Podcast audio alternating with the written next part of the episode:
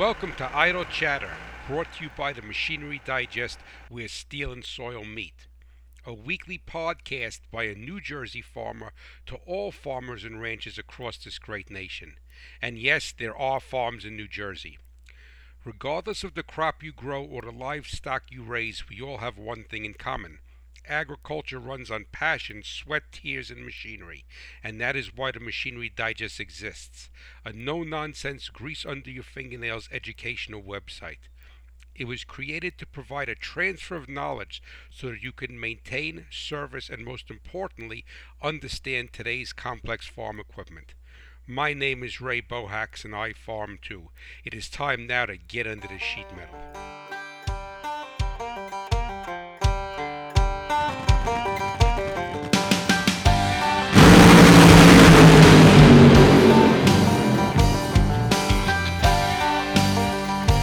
Hello, my friends, and welcome to Idle Chatter.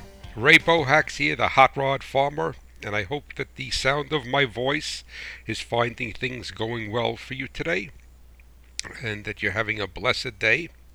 And as I always tell my wife, if by some chance you're not having a great day, tomorrow will always be better. And I found that it always does work out. That uh, if you have a day that's less than ideal, then the next day usually uh, counterbalances that in life, and uh, you go along with pretty smooth sailing. So, if you're listening to this uh, through the Ag Daily website, I greatly appreciate that, and I will ask you to not to forget to visit uh, my website, Farm Machinery Digest com because there's a lot of other information up there be- beside the podcast. It's actually an educational website for agricultural machinery. So if you listen to it on Ag Daily, then please visit that. And if you are listening to this through my website, then I ask you to also visit Ag Daily because they have a lot of interesting podcasts uh, that they that they host there also. So it's a it's a good thing to go back and forth between the two sites. But today I'm going to have a, a podcast, and I've struggled with what I'm going to call it, so I really haven't defined its name yet. But I guess for this particular point, I'll say what every farmer needs to know about ethanol and ethanol enhanced gasoline. And it's uh, very frustrating for me, and because within the agricultural community, so many of us are supportive of ethanol, and believe it or not, some of us are not. But I guess when you have a community as large as that, you'll always find people that want to row against the tide. But my talk today is not going to be a political talk. It's not going to be an economic talk. I have I'm going to talk to you as an engine man. I'm going to talk to you as an engineer. I am not going to talk to you as a farmer or a patriot. So the fact that ethanol has so many brings so many advantages to the agricultural community and also to our country as a whole for patriotic reasons because it's a renewable home based fuel. But what I will do is I am going to have a discussion that is focused on the engineering aspects of ethanol and its value as a fuel. And I think that is a mistake that the industry makes so often when you hear people, the advocates of ethanol, talking, and everything that they say is true. But I think what they need to realize is that in most parts of the country, their talking points do not resonate with the consumers. I mean, you have to keep in mind that I'm in New Jersey. I'm about as far from the Corn Belt as you could get and still be in the United States. I mean, metaphorically speaking. And I, our farm is sandwiched between New York City and Philadelphia. So we're surrounded on both sides uh, by large metropolitan areas, and the disconnect of those people to agriculture is beyond belief. I mean, that could be two or three podcasts on uh, uh, by itself that they have no association with agriculture whatsoever. And then when the agricultural community and the biofuels community tries to make a plea that this is a, a fuel to support rural America as one of their talking points, is that truly falls on deaf ears. And really what I look at ethanol I look at ethanol as the GMO gasoline. And just like GMO crops have so much, I mean, there's I mean, we all know there's so much bad data going on about GMO and they're being demonized, and, and biotech crops are being demonized, and everything is being demonized by those who never grew anything in their life. Um, and the same thing is happening with ethanol. Ethanol is akin to uh, to GMO crops. So if you put those two together, you have the people that are so adverse, so against it, so uh, they're so adverse to it is properly is the proper way for me to say it is that uh, and they're the type of people that do not want to be you know don't confuse them with the truth. Don't bother them with the truth. They have their own agenda and their own mindset and uh, that's basically it. They've made up their mind without any facts. They in, they invent the facts as they go along. But i want to start with a little story. And as many of you know, if you've list, been listening to the podcast or visiting my website, that we do grow fresh market sweet corn in New Jersey, and we do sell uh, a, a good portion of it at a roadside stand. And the corn that we grow is a non-GMO sweet corn and it's a non-BT sweet corn. So it has no traits in it whatsoever for earworm protection or what have you. And it's an old-fashioned, it's a hybrid, it's a bicolor corn so, in so many ways, it's an old-fashioned, non-traited corn, uh, no non-GMO corn, what have you. And the reason why we grow that is not because that I am against that technology, by no means whatsoever. But as I've said in previous podcasts, when you deal with the consumer right over the sales counter, uh, not dealing to a wholesale account, is that the so many things come into play when you're trying to sell them an ear of corn. The appearance of the corn, the, the appearance of the husk, the color of the husk, the color of the silks, uh, the the size of the ear. There's so many things. The we had one woman tell us that she didn't like our ratio of yellow to white kernels now a bicolor corn. Uh, everything that you could imagine plus comes into play. And we, and since we do not raise a GMO corn, and the reason why we don't raise it is that the corn that we are, that we've been, that I do raise for about 10 actually 10 years now we've grown a following with it has a very unique taste it has all of the attributes that my customers want and so what we have done is that we've also marketed it as a non-GMO pesticide-free sweet corn and I use the advertising tagline grown in harmony with nature because we do plant cover crops and we do a bunch of other things. We have pollinator habitat on the farm, which obviously has nothing to do with the pollination of the corn. But uh, so I do market it that way uh, simply because that's what I do have. And because we are selling a raising a non-GMO sweet corn, that has opened the door for everybody to come up and uh, I swear to God, probably every tenth customer wants to sue Monsanto, and they want to do this, and they want to do this, and they want to do that, and it's it's. I mean, you know, as an aside to this, I kind of chuckle and please don't think that I'm trying to come across as a know-it-all. By no means am I that whatsoever. There's there's more things in life I don't know than I do know. But I listen to all these people who they want to be advocates for agriculture and they want to do talks and they want to do this and they and, and what have you.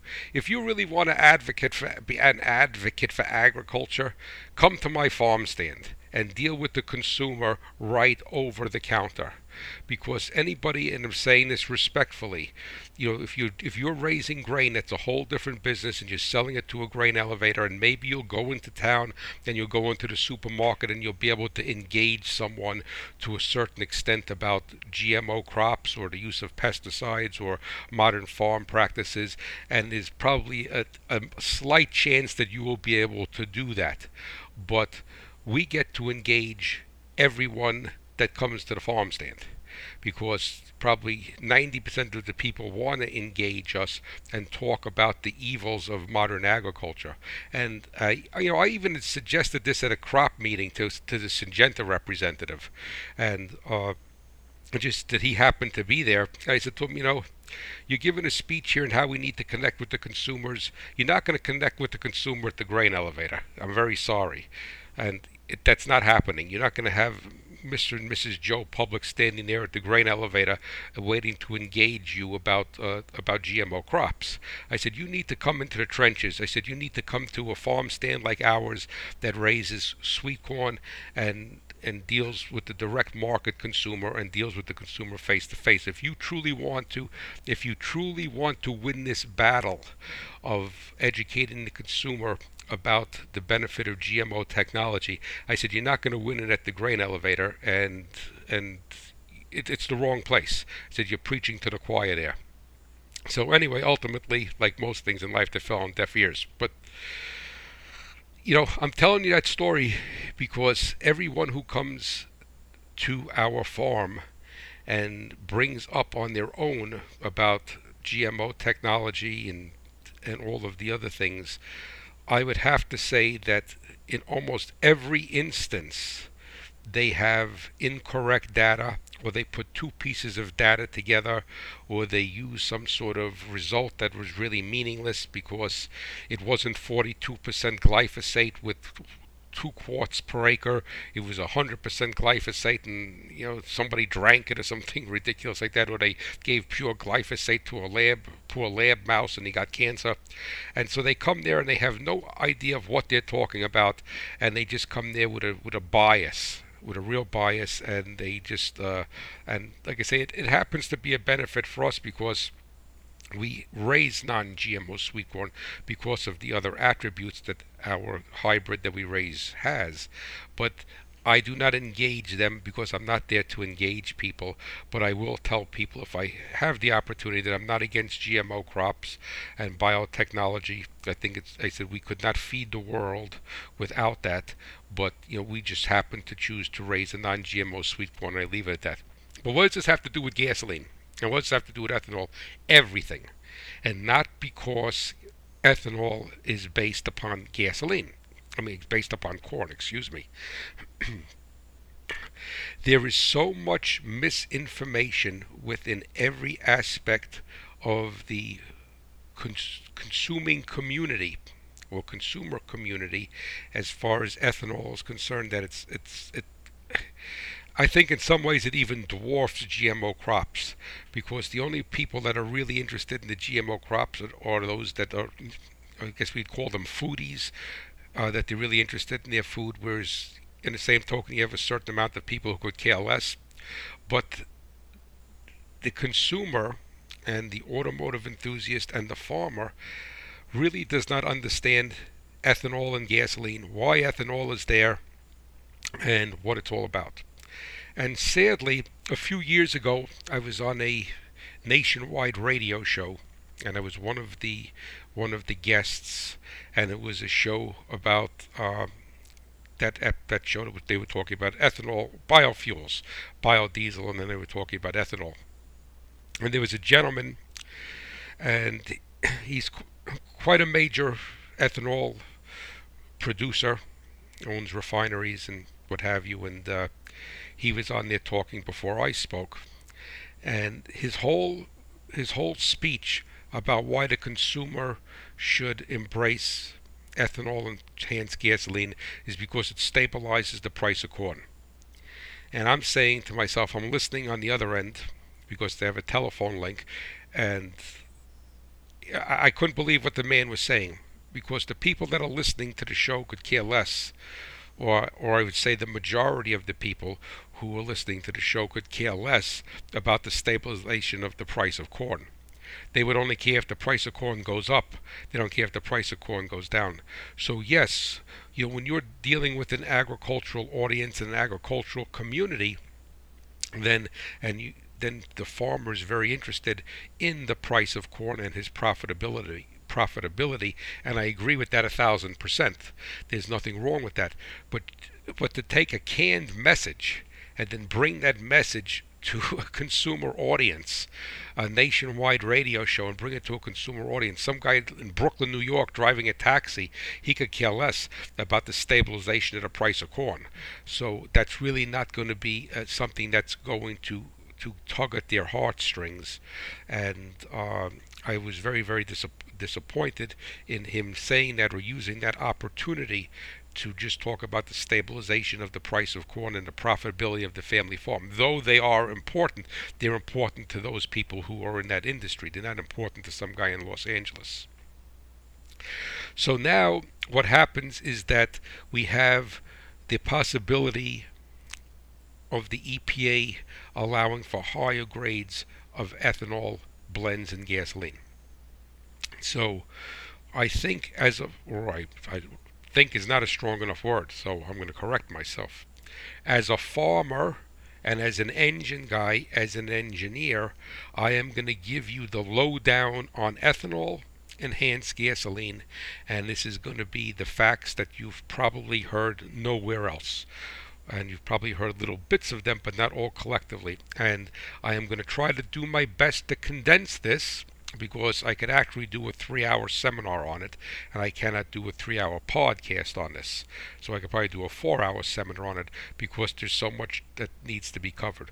But the most important thing the most important reason why I am doing this podcast is I want you, the farmer, the rancher, the person in the agricultural community, the person who may not be in the agricultural community but is listening to this podcast, to understand and have the proper talking points and to embrace ethanol based fuels. You know, it disappoints me. I mean, we have only E10 in New Jersey. We've had that for, for probably close to 20 years now. We don't have anything other than E10 in New Jersey. I can't buy E85 in New Jersey. I can't buy E0 in New Jersey. I can't buy E20. So we've had E, E10 for close to 20 years now, and we run on E10 all year long. But I do travel extensively, and I do go out into uh, out west into the Great Plains and and further out west into uh, you know the western corn belt, Nebraska, and then into Wyoming, Montana, what have you. And my wife and I do I do that for business and for pleasure. I I think some of God's greatest handiwork is in the American West. But anyway, you know, it always shocked me that I could start a conversation with someone in some small town in Nebraska at a gas station or at a cafe stopping to get a cup of coffee or some lunch or something and but predominantly at a gas station and and talk to them and find out that even though that gas station is surrounded by corn that they have an adverse opinion of ethanol based gasoline. And I'm not saying everyone, but you would tend to think that someone that lives in that community would have more of, even if they didn't have a knowledge of it, they would at least have an affinity for it. Say, I really don't understand it, but I know we raise corn here for ethanol and that supports my neighbors and supports our community and uh, what have you. And they really, I've run into more people than I care to that don't really under, don't really have a, have an affinity for it. That they they they choose they choose the product that does not have ethanol at the pump and or if they are buying the ethanol based product they're only buying it because it has a lower cost per gallon which is fine as long as they buy it right? But they really don't understand it nor feel any association or connection to it. So here we go. We're going to start our talk about everything you want to know about ethanol enhanced gasoline uh, that you never knew. This story actually goes back to 1955. Some people will tell you it goes back to, to the Henry Ford days because he wanted to run his engines on straight ethanol. But it really goes back to 1955 because in 1955 Congress enacted the first Clean Air Act, and that's really what it's all about is the first Clean Air Act. And the first Clean Air Act came out in 1955, and that was when the government realized there was no EPA yet, but the government realized that there was an issue with air pollution. And to tell you the truth, Los Angeles was the was the catalyst for that. Was for the catalyst for the the, the smog and having the government say that hey we really need to do something to clean up the air and the automobile was the major contributor to air pollution and especially what they would call smog, which is ground level ozone. And uh, oxides of nitrogen emission, along with other emissions, uh, creates photochemical smog, and that was what Los Angeles used to be famous for. You'd go up on the hill and look down, and it looked like it was always cloudy, like it was in a fog, because it was the smog. So, subsequently, there was there was four or five more Clean Air Acts. There was the original Clean Air Act of 1955. There was the one in, of 1963, 1967, 1970, 1977, and 1990. And the Clean Air Act was the driver for unleaded fuel, which came about for the 1975 model year cars and that was mandated to be in gas stations in July of 1974 in preparation for the 1975 cars that were equipped with a catalytic converter. And the catalytic converter basically uh, the term catalyst means that it speeds up something without itself being speeds up a chemical reaction without itself becoming consumed. And the catalytic converter takes hydrocarbons HC and carbon monoxide and converts it into a into a harmless gas. And for the catalytic converter to function it could not see lead. Lead would actually, the catalyst has precious metals in it, and those precious metals react with the emissions in the exhaust and converts them to a benign gas. And when once lead was introduced to the catalyst through the exhaust, it would actually coat those pellets, or actually it was a monolith. General Motors used pellets, everybody else used a monolith, which was like a honeycomb, and then it would coat them, and then it would insulate them from the lead would be an insulator from the gas act the exhaust gas reacting with the precious metals and then the converter would become it would not become clogged it would become inefficient it would be had to its conversion rate would ramp down dramatically until it eventually got down to zero. So the catalytic converter needed to see unleaded fuel because it would become benign with with any introduction of lead coating it and that was the Clean Air Act of 1970. Uh, had that to be included for the 1975 model year. They always give the car companies a number of years to get ready for the change in the technology. And then to go backwards, the Clean Air Act of 1955 was actually the impetus for the PCV valve, positive crankcase ventilation. Those of you that are old enough and are listening to this remember the old road draft tubes that used to be underneath cars to ventilate the crankcase. And those were replaced by the PCV valve, which would then take the fumes from the crankcase and reburn it into the engine. So those Clean Air Acts are what drove the automobile industry to a great extent. And the Clean Air Act of 1990 stated that there must be an oxygenate added to the gasoline. And an oxygenate is basically what it says it's oxygen molecules that, in, without getting into advanced chemistry, that the gasoline would have to have have additional oxygen molecules in it, and that led to the creation of what we would call RFG, reformulated gasoline. And that was mandated in the 1990 Clean Air Act. And if we go backwards to, to 1975, uh, when we started to eradicate lead from gasoline, but then the, all of the leaded gasoline was not eradicated from the market until I think 1986 or 87, is that they phased in the unleaded fuel.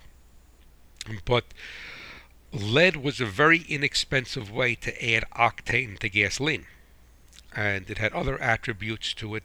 It also was a lubricant for valves, but it had it was a very inexpensive way to add octane to gasoline. And usually, what the refiners would do, and they still do that today, and I'll address this later on in the podcast, is that they will uh, make sub what they call sub octane gasoline So let's say, arguably, back in the day, they wanted an 87 octane gasoline when they had lead. They would make an 84 or 85 octane gasoline and then then dose it with the lead, and the lead would bring it up to the 87 or 88 or 90, whatever the number may be, octane gasoline. So even when you were buying a high test or premium gasoline, it was usually it was usually sub uh, sub octane of the value, and then the lead was used to bring the octane up. And then when unleaded fuel came out, they had to devise other ways to raise the octane. There was always other ways to raise the octane, but lead was the least expensive way. So then in 1990, the 1990 Clean Air Act mandated that there must be an oxygenate added to the fuel. And the reason for the oxygenate was to reduce ground level ozone emissions. So there is a chemical, and it's abbreviated MTBE, and its chemical name is methyl tertiary butyl ether. It's a real mouthful, and that's why it's called MTBE. And MTBE is very, very, very nasty stuff. I mean, you could look up MTBE, and it's, uh, I mean, it's, it's forget about it. I mean, it's a, it's a very dangerous, dangerous chemical. And the bad thing about MTBE also is that if it leaches into the groundwater table, it pollutes, it, it pollutes it and does not, does not go away. So, MTBE was added to gasoline, and MTBE was an oxygenate, and what also it did was it acted like lead and it raised the octane. So the oil companies were allowed, and I have nothing against oil companies, so let's get that clear, that they were allowed, they're, they're wonderful part of America and they're great employers and they uh, give us the energy we need. So this is no knock on the oil companies. Uh, and MTBE allowed them to add an oxygenate into the fuel to meet the EPA standard to reduce ground level ozone and to also raise the octane. And it was relatively inexpensive, and everyone was happy, except when, and believe it or not, one of the first cases of of MTBE laced gasoline leaching into the groundwater table was in New Jersey, about 15 or 18 miles from our farm. And then it was found out that this MTBE is real nasty stuff, and it also uh, gave off a different. It, it gave off some, especially in the winter time, in winter blends of gasoline, when it was being um, burned, that some people were very sensitive to it. Their eyes would burn. They would start to cough from the fumes from the exhaust. And uh, I never experienced that, nor do I know anybody that did, but they claim that that was the case. But anyway, so what was found out was that this we need to get rid of this MTBE. And then at the same time, around 2005 or so, President Bush, the second President Bush, uh, instituted uh, the renewable fuels standards. So now we had two things that were great for the ethanol industry, and they were that they wanted to, the government wanted to eliminate MTBE from gasoline. And I think MTBE from gasoline was totally eliminated around 2006. And we also had the renewable fuel standard where we needed to, to blend some renewable American based products into the gasoline. And ethanol was the champion, it was the prince because it it was an oxygenate. It raised the octane of the of the fuel as MTBE did. It was safe and it would met the renewable fuel standards. So now my question to you and to the ethanol biofuels industry and is a frustration of mine when people want to eliminate ethanol from gasoline as they do GMO because they want to eliminate GMO crops, I ask them, and I'm not saying the average Joe on the street, but when these talking heads bring this up and tell us how, you know, food or fuel, which we know is not true, is that I say, okay, that's fine. let's forget about the renewable fuel standard. Let's forget about all of that. We don't want any renewable fuels. Let's forget about that. You tell me, and this is what my frustration is with the ethanol industry. You tell me what are we going to use that is going to be a safe oxygenate into the gasoline since we need to either use safe and relatively inexpensive oxygenate into the gasoline because there's other oxygenates, but you gasoline would be five dollars a gallon into the fuel to meet the EPA Clean Air Act of 1990. And I purposely pause there because that is the sound that you would get. And it frustrates me that the ethanol industry doesn't bring that up because we need to have by unless Congress changes and, and erases the Clean Air Act of 1990, the fuel in the majority of the country needs to have an oxygenate in it, and ethanol is an excellent, excellent oxygenate. And why it is not spoken about, I have no idea and that is why we have E10 in New Jersey and on the East Coast is because it's the oxygenate that we are that is required by law. Within the country, they have what they call boutique fuels and boutique fuels are fuels that the EPA mandates that need to be refined and used in a certain geographic region, either due to the population base, the amount of vehicles on the road, the weather conditions, the uh, geographic location, if there's a mountain range there or what have you. And with and at last count, and don't hold me to this, I think there was 35 or 40 boutique fuels in the United States and and ethanol is a major component in that. So the first talking point is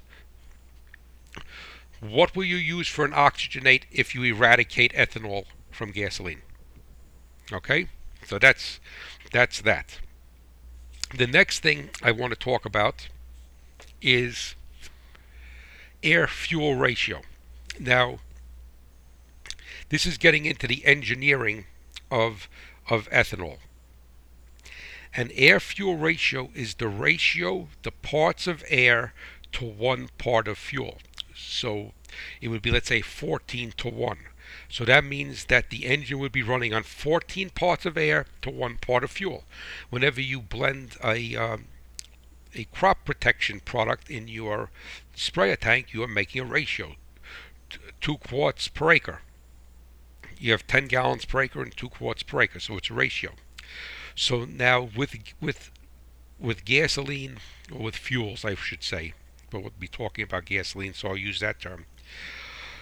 There is something called stoichiometric, and it's abbreviated stoic within the engineering community. We'll say stoic instead of stoichiometric because it's a long, hard word to say. And in simple terms, stoichiometric is the air fuel ratio that is required to get the most energy release from the fuel. Because remember, is that a engine, an internal combustion engine, converts chemical energy to mechanical energy.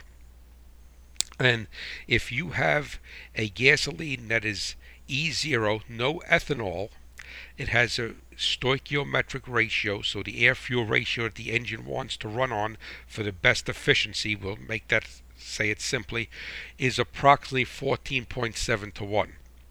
It's actually 14.68 to 1, but we'll say 14.7 to 1. Now, when you start to look at ethanol based fuels, is that or ethanol itself has less energy per gallon than straight petroleum based gasoline. And that is registered in British thermal units per gallon. A gallon of E0 means zero ethanol, 100% gasoline, has approximately 114,000 BTU per gallon. A, a gallon of E85 has approximately 81,800 BTU per gallon, and a gallon of E100, which we don't have, which is straight ethanol, has about 76,200 BTU per gallon. So as we add ethanol,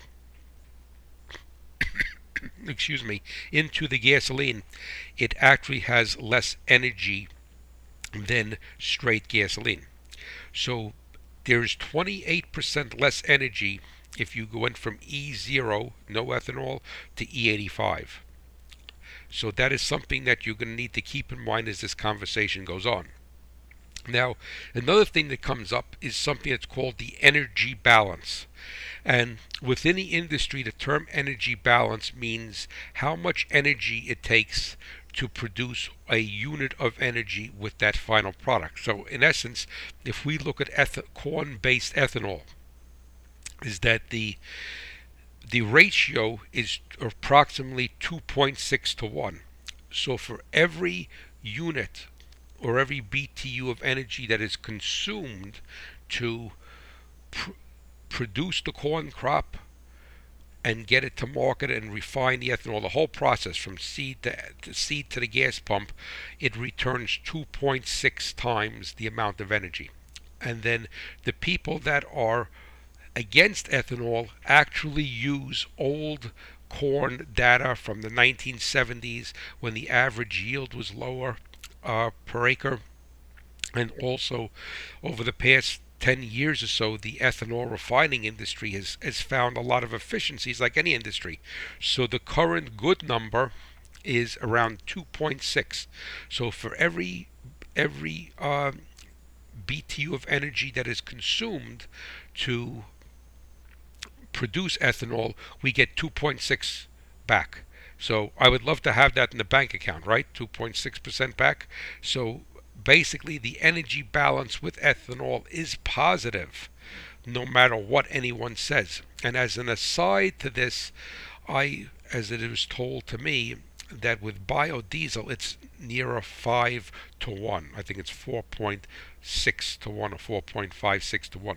But so ethanol is returns more energy than it takes to produce it, but it has less energy than it than a gallon of pure gasoline. So now what happens is to get back to the stoichiometric, the air fuel ratio. So the air fuel ratio that needs to be in an engine which runs straight gasoline is approximately 14.7 to 1. E10, the air fuel ratio for stoichiometric, is 14.08 to 1.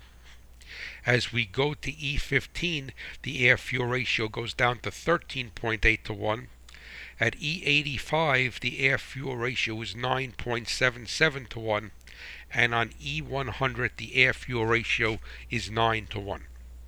So, in essence, we have to put more, we have to, run, for lack of better terms, the engine richer with more ethanol in the gasoline because there's less energy content.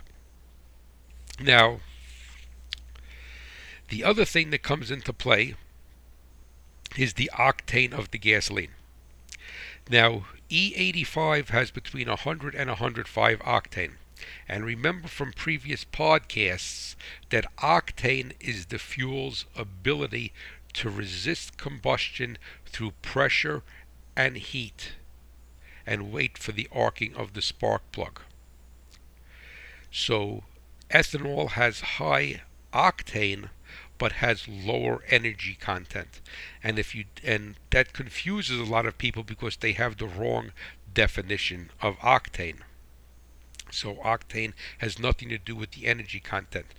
But the latent heat of vaporization of, of ethanol based fuels, especially E85, uh, means that as it changes, three things need to happen to gasoline, whether it's got ethanol in it or not, to be able to be a suitable fuel to combust in an engine.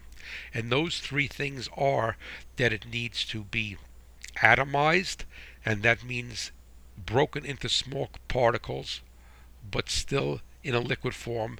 It needs to be emulsified, which means it needs to be mixed with air. So now we have the atomized particles or small particles that are that are getting mixed with air, and then it needs to go through a phase change from a liquid to a rarefied form to a gas, gaseous form, and that is through vaporization.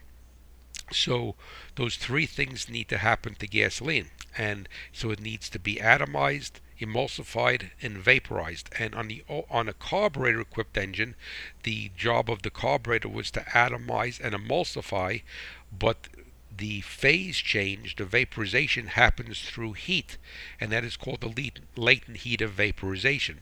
And then also with a fuel injected engine, the same thing as the injector's job is to atomize the fuel, and then the fuel mixes as it comes out of sprays out of the tip of the injector and becomes emulsified, and then through heat in the engine, it phase changes.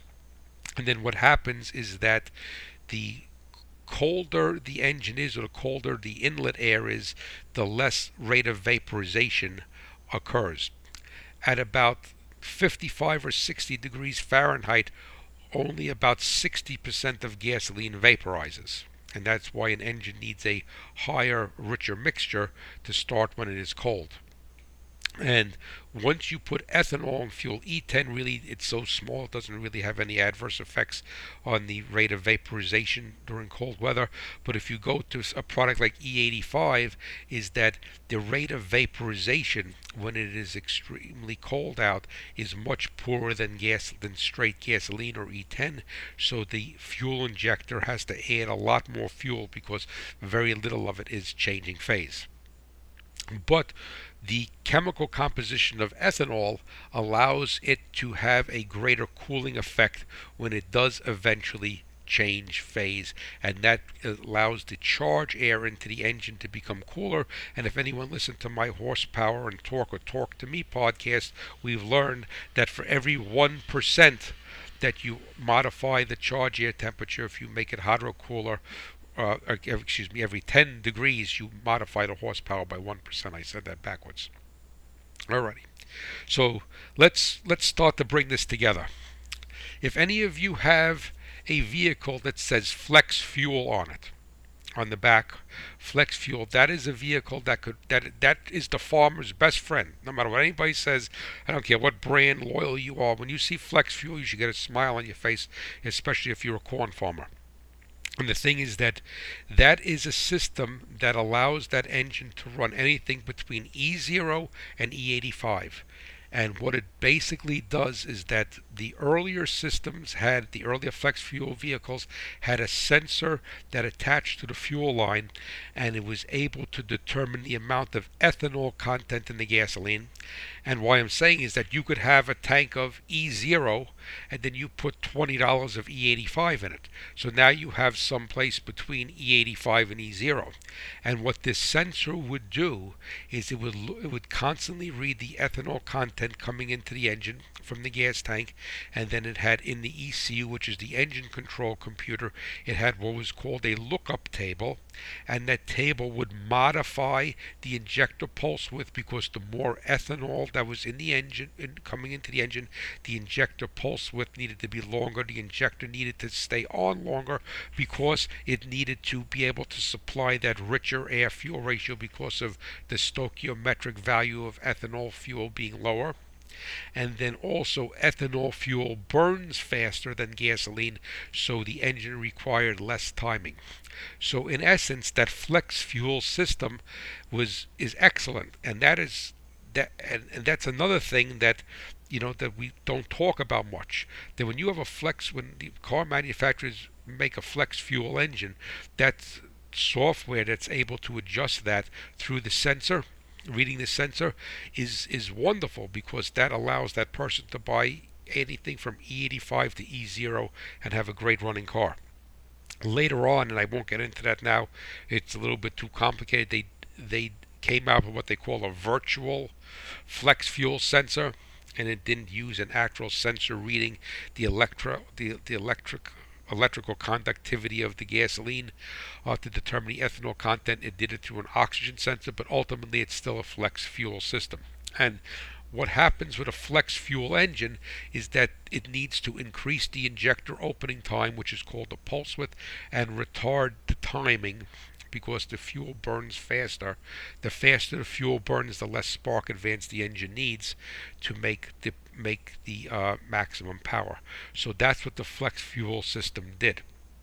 And That is why if you go to buy a vehicle, you should try to get a flex fuel vehicle because it gives you that opportunity to be able to support an American based product and a cleaner burning fuel. It's ethanol based fuels burn cleaner. They are they do not burn as hot because they don't have as much energy content. All right, and they do have less, um, and they do require a richer mixture. But in essence, that can all be designed around with a flex fuel vehicle. So it is something that you should smile, as I said, when you see the flex fuel badge. So let's put closure to this and let me try to make some sense to it as I finish up here. If we don't have ethanol and gasoline, we're going to need to use MTBE or something like something else like that to put the oxygenate in the fuel, and as an inexpensive way to raise the octane. And it's of benefit to the oil company and a benefit to the consumer to be able to raise the octane of fuel inexpensively. Ethanol by itself, which I didn't touch on, is non corrosive. It has the ability to wick in moisture, and the moisture is what is, makes it corrosive. Ethanol is, an, is basically no more corrosive than gasoline, and people confuse that with methanol with an M, which is a wood based alcohol, which is very corrosive. So ethanol is, is, a non, is, is no more corrosive than gasoline, would be the most accurate way for me to say it. All right. It allows the oil companies to be able to meet the federal 1990 Clean Air Act for ground level ozone with a with a very safe product, uh, not MTBE. All right, and it allows the car companies to also give the consumer flexibility. The negative of ethanol based fuels, especially 85, is that it has less energy content. 28% less than E0 and it also does not like the cold start as well as E0 but that could very easily be engineered around with the flex fuel vehicle. Nobody really would have a flex fuel vehicle, flex fuel vehicle that would have any problem starting in the coldest of weather with E85 in it. All right, because of the uh, the, those lookup tables and the ECU. It is renewable. It is American made, and I'm coming to you as an engine guy and saying to you it is an excellent, excellent fuel. And you know what I really wanted to say in the beginning of this podcast is that there's so much, as I said, there's so much information, and I write a column in a magazine called Hemmings Muscle Machines. I have a column called Ask Ray, and whenever I even talk about ethanol, how good ethanol is as a fuel that I mean my my inbox is just loaded with hate mail is that you know, people don't want to hear it. They're telling me stories about how their cars burned up and this, that. And to tell you the truth, that's all hogwash. It has nothing to do with it. It's just like with GMO crops. Is that, you know, anybody, you know, the guy gets a cavity, it's because of GMO crops.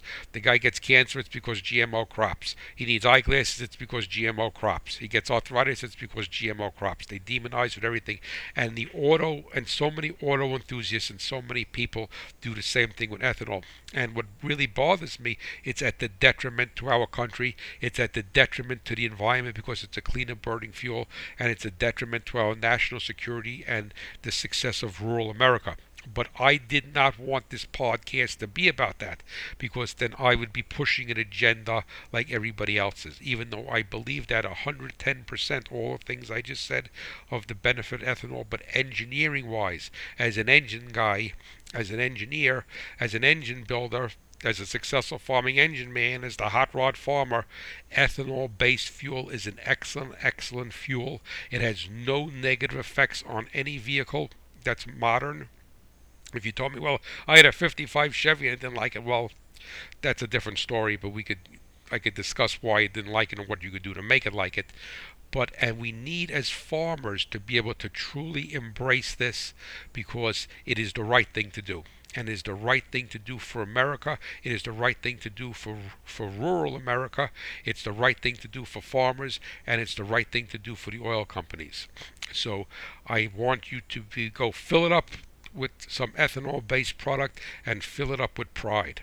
So listen, I am not going to to include a uh, a letter from a, a reader or listener today in the special delivery section because I went a little bit long on my tirade about ethanol and what a great fuel it is. And remember, the main talking point is the Clean Air Act of 1990 and just ask them, what are you going to do for an oxygenating the fuel? And then you'll just hear crickets. Listen, thank you so much for listening. I greatly appreciate it. As I always tell you, I'm honored. And uh, next week's podcast is going to be another another controversial subject, and it's going to be I'm going to discuss the right to repair that's been coming back up in the news lately, and uh, the right to repair net. If you're not familiar with it, that's the right for farmers to be able to have access to repair every aspect of their modern farm equipment. So we're going to discuss that next week. Listen, you have a blessed, blessed, and safe day. And as I always say, the hot rod farmer is pulling for America and her farmers and ranchers. You take care. Bye bye.